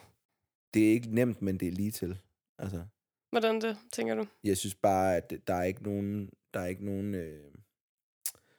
ikke nogen cheat codes eller noget. Folk, de leder efter smutveje og sådan noget. Men det er lige til. Vejen fra dig og til orange, den kan man se for sig. Og der er ikke nogen hemmeligheder, du skal igennem. Der er ikke nogen, der skal acceptere dig. Ej, nej, det er rigtigt på den måde. Ja. Der er, altså sådan, du ved, der er ikke nogen industry secrets. Du er ikke afhængig af andre mennesker. Du er kun afhængig af, at du selv lægger arbejdet i det. Og at folk, de gider at lytte på det. Men det skal de jo nok komme til, hvis du bliver ved med at lave godt shit. Hvis du bliver ved med at være i folks ansigt så meget, at du ikke kan ignoreres. Altså, folk kan ikke ignorere mig, fordi jeg er i deres fucking... Det er fordi, jeg er i deres ansigt hele fucking tiden. Jeg kan også godt forstå, at der er nogen, der hader mig, for jeg har bare været på deres For You-page i et år, og de fucker ikke med mig og sådan noget. Det kan godt forstå, at jeg er træls. Altså, så tryk dig op blok. Altså, hvad er det ikke? Men... Hvad hedder det? Man for første gang nogensinde er man ikke afhængig af nogen. Du skal vitterligt bare kunne samle folk, og kunne, vise, at du kan sælge billetter, og du kan være en artist, der er attraktiv for folk at lytte til. Ja. Fordi hvis du kan vise det... Så er der også penge i at samarbejde med dig. Lige præcis. Ja. Og det er jo en forretning, det hele. Ja, ja. It's all a business. Men det er jo det. Men det tror jeg bare nogle gange, både man selv glemmer, og andre glemmer. Prøv at det største scam, der nogensinde er blevet lavet, det er, at folk de blev overbevist om, at, at musikere ikke var en... musikere ikke var en forretning. Jeg skal lige tjekke, om kameraet stadig fungerer. Men det her med, at musikere ikke var en... altså ikke er en forretning. Når du er artist, så er du en lille virksomhed. Og sådan... Det er man. Og det er det der med, at man er blevet overbevist om, at det er noget andet, det passer ikke. Det er fordi, at kunst, det virker mere som sådan en passion. Ja. En hobby nærmest. Jeg vil ved med, hvis du spørger alle CEOs for de der små startups, der er med i... Løvens Hule og sådan noget, så er de samme ild i stemmen, og de har samme passion, og alle de her ting, som du og jeg har, når vi snakker musik. Altså, det, jeg tror, det er det samme. Det tror bare, jeg også. Hvad der kilder i maven på dig. Ja. Inden vi råber pik og skrider, så har jeg lige en ting, som jeg lovede mig selv, det skulle vi snakke om i dag, og det har jeg slet ikke fået spurgt dig om endnu. Sangskrivning. Ja. Jeg vil jo ikke lægge ord i munden på dig, men jeg tror ikke, jeg fornærmer nogen, når jeg siger, at vi to, vi kunne nok ikke være længere fra hinanden i den måde, vi skriver sange på. Hvad mener du med det? Jamen, ikke noget. Ikke noget dårligt. Nej. Men mere, vi havde den der... session. Vi havde en rigtig hyggelig session, hvor vi skrev en sang, og der var vi lidt i øst og vest, ikke? Hvor du er meget... velovervejet og kalkuleret. Jeg er meget sådan flueknæpper ned til hver enkelt ord. Ja. Og der er noget mere loose. Go with the flow-typen. Go with the flow-typen, ja. Ja. Og der kunne jeg godt tænke mig at spørge dig, sådan, fik du noget med fra sådan at se, hvordan jeg skriver? For jeg fik helt vildt meget ud af at se, hvordan du arbejder. Ja, altså jeg tror, jeg har prøvet at sidde i sådan nogle sessions flere gange, og jeg tror, at det der flueknæpperi, det nogle gange lidt bliver en klods om benet på mig også, fordi jeg kommer ikke så langt, fordi jeg vil gerne have, at det er perfekt, før jeg går videre til næste linje, og det fungerer ikke særlig godt i sådan en setting. Der er man sådan, vi skal videre, vi skal ligesom have lavet et nummer, og så bliver det så forfint bagefter. Og jeg tror ikke, jeg er nået dertil, hvor jeg mester den endnu. Men jeg tror helt sikkert, at det er en god øvelse for mig at kunne slappe mere af i det. Og så lære, okay, det kan godt være, at der er nogle ord, der skal tweakes senere hen, men lige nu er vi bare i den her vibe, i det her mood, og vi skal bare komme derud af med det her nummer. Ja. Altså, din skrivestil er jo virkelig meget ligesom Drakes. Altså, Drake, han er jo sådan en, der går ind, så hører han det vers, han skal lave. Så beder han om adgang til fucking passkoden på wifi. Og så sætter han sig over i hjørnet, enten med sin telefon eller med sin computer. Og så sidder han i 2 timer og bare... Der er nok også sådan, den lidt introverte... Ja. Og han prider jo sig selv ufattelig meget på det her med at skrive. Hvor han går bare ind i sig selv. Og så var han sådan, og folk, han har været i sessions før med folk, hvor de sådan skriver det. Men så når han så kommer og lægger det, så var de sådan, damn! Og så er han sådan, okay. Og han siger også nogle gange, man kan høre, at folk ikke skriver. Altså sådan, du ved, det kan man nok også høre på mig. Altså, hvad tænker du der? Jeg tænker godt, at nogle af mine metaforer og nogle af mine bars kunne godt være lidt skarpere. Mm. Det er også en blanding, ikke? Fordi jeg er jo meget pop-rap-agtig. Og det er jo ikke sådan, altså bars er jo ikke mit hovedfokus. Men det er noget af det, jeg elsker ved at arbejde sammen med dig. Fordi du har den der umiddelbarhed, som jeg virkelig ville ønske, jeg var bedre til. Særligt, når jeg skal lave hooks. Og det ved du, jeg har fucking svært ved. Ja. Fordi jeg overtænker det. Ja. Og sådan... Du siger et eller andet, og så fungerer det, og det er fucking catchy. Yeah. Hver eneste gang, du lægger en ny TikTok op, jeg hører den en gang, og så har jeg den på hjernen i en uge. Yeah. Det er det, man kan, når man bare tager det, altså det første, der falder en ind, det er umiddelbart. Yeah. Fordi det er naturligt. Lige præcis. Og det gad jeg virkelig godt blive bedre til. Men omvendt så lægger jeg også en stor ære i, eller hvad man skal sige, altså sådan en stor stolthed i rent faktisk, og... Penmanship. Ja, og jeg tror også, det har noget at gøre med, inden jeg startede med at skrive rap, der skrev jeg sådan digte og sådan noget. Altså, jeg var meget poetisk anlagt, og har altid elsket at skrive stil i dansk og sådan. Mm. Altså, sådan er jeg nok meget nørdet omkring sproget i virkeligheden. Yeah. Så jeg tror, det er den, der er lidt svær for mig at lægge på hylden, den der stolthed. Helt klart, men du behøver ikke at gøre, du behøver ikke nødvendigvis at lægge på hylden. Altså, jeg skal... Men det vil være fint at have en balance, fordi nogle gange er det også godt at bare kunne go with the flow. Facts. Jeg tænker... Jeg tror, den mest perfekte formular for mig, hver person har sin ting. Jeg prøvede at skrive en sang, eller ikke prøvede, puha. Jeg skrev en sang færdig i går, hvor jeg havde hooket. Ja. Jeg ved ikke, om du kunne huske den, men det var en, jeg postede for lang tid. For min konto, den siger, spar, bro, spar, bro. Mm-hmm. Ja, der havde jeg ikke nogen vers. Jeg havde melodier. Det, jeg typisk gør, det er, at jeg tager et beat, og så topliner jeg. Ja. Så... Det gør jeg jo heller aldrig. Jeg er jo fucking elendig til det der. Ja. Ja, altså jeg tror faktisk på mange måder, så griber jeg det helt forkert. nej, det er ikke. Det virker for dig. Du har lavet Pornhub og Sofa Jam, og du har skrevet det hele til dig, og du har jo mange altså, hits, fede sange. Men jeg kunne sikkert gøre det mere melodisk, eller mere interessant, hvis jeg toplinede. Du kunne bare starte med at topline et hook, og så når du har dine hooks, så skriv sangene, og sådan, du ved... Det, jeg begyndte at gøre, det er, at jeg topliner. Og så topliner hele tracket. Og prøver sådan... Ved folk godt, hvad topline betyder? Fordi det var sådan noget, jeg ikke vidste, hvad var før. Ja. Topline, det er jo faktisk godt. Det er godt at have dig med. Du er sådan en lille rookie her. En lille rookie. Toplining, det er, når du hører et beat, at du så finder en melodi, der passer over det beat. Så, og det kan være sådan noget... Jeg har også begyndt at lave de der TikToks, hvis jeg skulle skrive en sang til. Ja. Der viser også nogle gange toplinen. Hvordan jeg har fundet melodien. Hørte du det? Ja, det var virkelig godt crack. Alderdommen begynder at presse på. Jeg håber, det kommer med. Det håber jeg også. Den bliver god til TikTok. Nå, sådan når man er i sluttyverne. ja, det bliver værre. Det bliver kun værre. Hvad hedder det? Toplining. Ja, så finder du melodier, men du siger ikke ordene. Så det er bare sådan noget, hvis for eksempel... Fuck betalte. Det er melodien, ikke? Og så finder du sådan variationer af det, sådan na na na na na na. Sådan det samme. Ja, så det er sådan hvornår hæver man stemmen, og hvornår går man ned, og følelsen, melodien. Ja. Forstyr på det. Der gør jeg det en hel sang, medmindre jeg sådan virkelig skal. Den her der rapper vi, ikke? Det er ikke så tit mere, men når det sker, så sætter jeg mig også ned med min kuglepen. Ja. Så laver jeg den. Og så plejede jeg i gamle dage bare indspille en linje af gangen, sådan som de kom til mig. Ja. Men det, der ofte skete, når jeg gjorde det, det var, at sangen, de kom andre steder hen. Altså, så endte det med at være nogle helt andre melodier, end dem, jeg lige havde besluttet ved godt hernede. Fordi nogle gange, så er det virkelig bare 3 takes, 4 melodier, så har du en sang. Andre gange, der er det sådan noget... 5 hele fulde sange, hvor jeg bare freestyler, og så klipper det bedste ud. Okay, der var 2 her, 6 her, og sådan, du ved. Det er meget forskelligt. Men så er jeg begyndt på at lave fulde sange med alle de der mumbles, og så bare skrive til melodierne. Bare skrive altså teksten til melodien. Fordi så er jeg tvunget til at sidde med melodien. Ja, og så man når holder du har, sig til det. Jamen, så har du så også altså, holdt dig til det, du synes var dope, og så får du også mere tid til at dykke ned i, hvad kan jeg sige her, og hvordan kan jeg gøre det bedre, og i stedet for, at det bliver sådan noget indspillende linjer, så må du videre.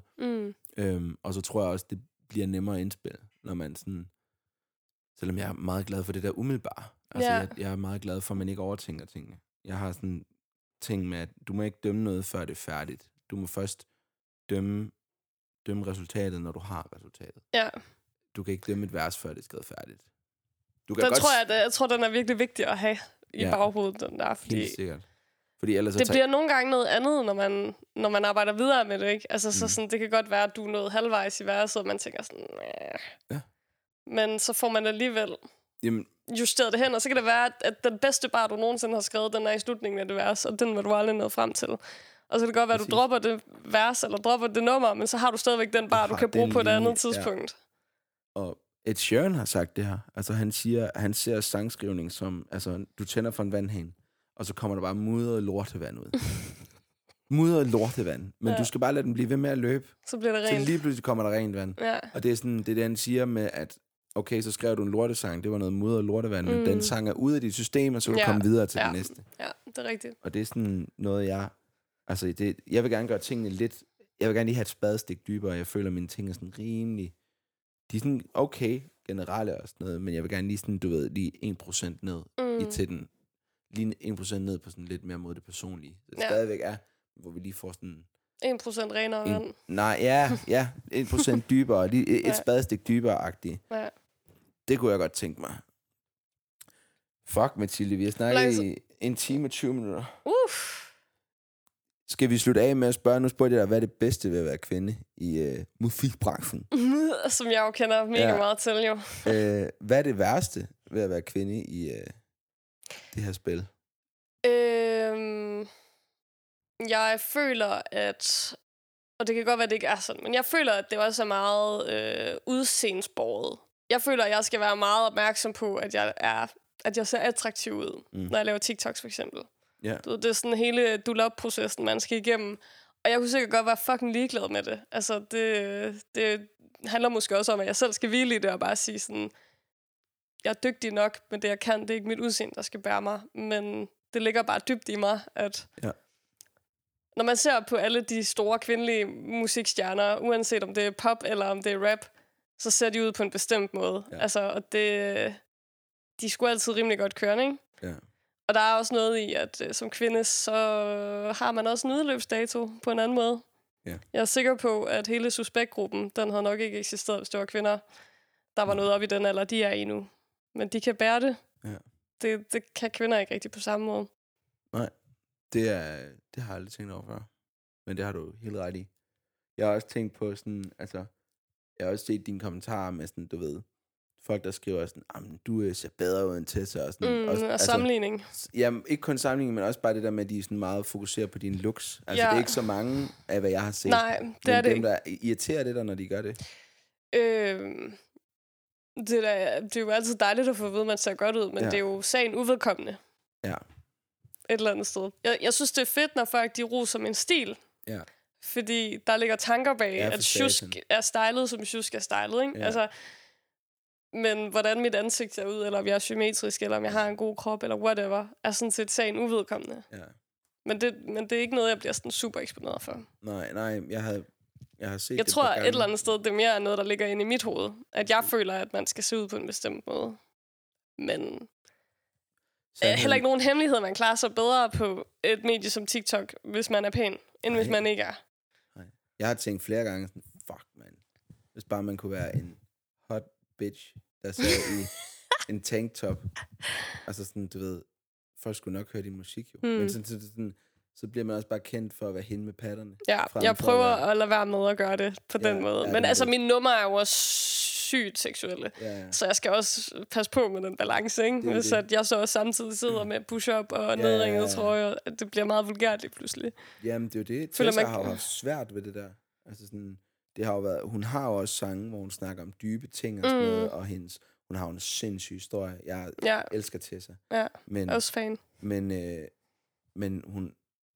Jeg savner det der album, hvor hun virkelig også går i dybden. Bare et album. Det, Jamen også bare, hvor hun går i dybden med, med ting. Altså sådan, hvor hun ikke bare snakker om... Altså, fordi hun har også sange, men hun har den der... Men hun har nogle sange, hvor hun er mere personlig, og jeg kan faktisk rigtig godt lide budskaberne i dem, men jeg skal være ærlig at sige, at jeg synes, vokalmæssigt, der fungerer hun langt bedre på... Hun er en den boss anden, bitch. Præcis, sådan det der, når hun sådan tager sin stemme ned og skal lyde følsom, så er den stadigvæk meget hård på en eller anden måde. Ja.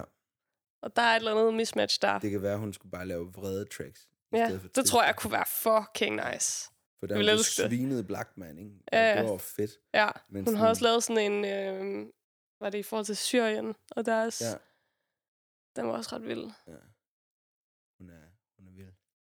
Får vi noget flere, noget mere fløde fra Sjuusk?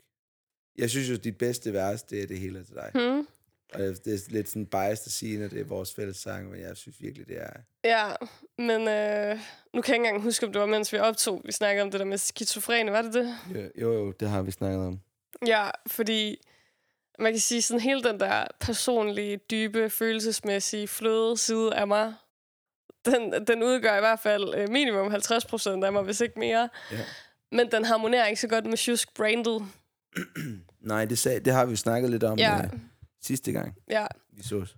Så jeg tror, hvis at man skal høre mere af den side, så kan det godt være, at det bliver under et andet projekt måske. Jeg føler på en eller anden måde, at det mudrer billedet, når jeg laver sådan noget. Ja, og det kommer an på, hvordan man gør det. Ja. Fordi jeg er jo hvad man skal sige, et personligt brand, hvis man kan sige det sådan. Altså, jeg er på TikTok, som jeg også er i virkeligheden. Forsøger jeg i hvert fald at være. Ja. Og jeg er mig selv. Jeg bruger mit eget navn og sådan noget. Hvor du lidt mere har skabt et enigma, eller hvad fanden man skal sige. Men ligesom den her stage-person, som der er mange, der gør. Ja. Men det er jo stadig Mathilde. Altså, det er jo stadig dine tanker og følelser og sådan noget. Måske... 100%, det er det. Men du ved, det er lidt ligesom med Gulddreng. Gulddreng kan jo ikke gå ud og lave det musik, som Malte Ebert laver. Der er en grund til, at han har begge dele. Og det er fordi, at Gulddreng er så stærkt brandet, som at have de værdier, som han har, som passer så godt til de der flabede numre. Ja. Og det er lidt det samme med Sjuusk, føler jeg. Altså, sådan, nu har jeg jo udgivet for eksempel Delete, som handler om en ekskæreste, og som er en af de sådan lidt mere... tunge. Og den synes jeg jo et eller andet sted godt, Sjuusk kan bære. Men... det er fandme en balancegang. Og altså, Sjuusk-personaen er heller ikke færdigkogt. Nej. Vi er stadigvæk, ved appetizeren, baby. Jeg er stadigvæk ved at finde ud af, hvad Sjuusk er jo. Altså, så måske.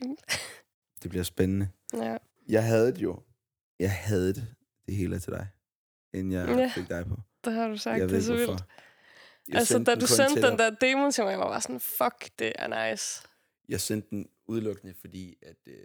jeg tror, jeg vil gerne have givet dig sangen. Og det er jeg så glad for, at jeg lige skrev den der mail, fordi da jeg så fik den tilbage, så var jeg sådan, jo! Ja. Det er så hårdt! Ja. Jeg svikker også, det gør det. Første gang, det gik op for mig, hvor god den sang egentlig er. Nu blæser jeg lige mit eget horn et øjeblik. Da jeg spillede den der kollegiefest ude i Aarhus V. Og jeg kan huske så meget i går, og de stod, det var der, hvor de begyndte at snave og danse tæt, og det var en fucking vibe. Det kan jeg også stadig lige have det der ene følenummer, ikke? Ja, fuldstændig. Og da jeg sådan sang sidste omkvæd, og det der franske horn, hvad fanden det er, trompet,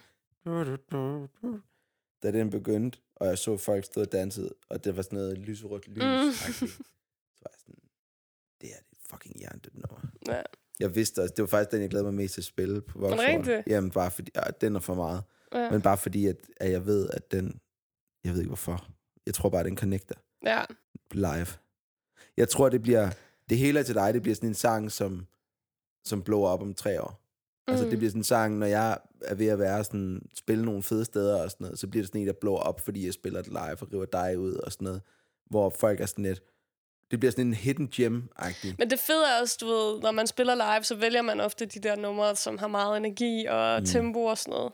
Ja. Den er bare, nu skal vi lige ned. Vi tager lige en lille breaker her, altså sådan, så man lægger mere mærke til den. Ja, man lægger mere mærke til budskabet i den, fordi den skiller sig ud fra alt det andet, man spiller. Ja. Ja, så det er bare en god sang at stå og danse tæt til. Lige have et moment. Ja, det er gode vibes. Lad os gøre det her igen. Ja, jeg skal virkelig på toilet. Du har virkelig... Jeg har den vildeste chihuahua-blære. Ja, det er helt vildt. You know it. Du er vild. Jamen, tak fordi du ville være med. 1,5 fucking time. Jeg tror, vi slår rekord. Hvor langt plejer dine afsnit at være? Når jeg er alene... et sted mellem 25 og 40 minutter. Okay, det er også vildt nok, du kan snakke med dig selv i 40 minutter. Jamen, har du set nogle af de afsnit? Nej. Det er meget... noget af det er også meget...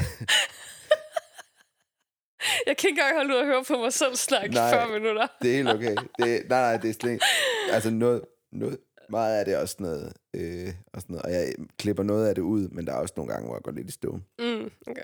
Jeg kan bare bedre lide at snakke med folk. Jeg synes, det er mere... Det er da også mega hyggeligt. Man kommer omkring nogle andre ting, og man kommer ud i nogle kroge af samtalen, man måske ellers ikke lige ville komme ud i. Ja, og så er det fint nok. Altså, det er også rart nok at vide det der med, at man bare kan snakke om alt, og hvis der er sådan noget, der er... Så klipper man det jo bare ud. Altså sådan, hvis der er noget, det her vil ikke lige have med, eller... Det er jo... Jeg kan bare godt lide at holde det så raw som muligt. Ja.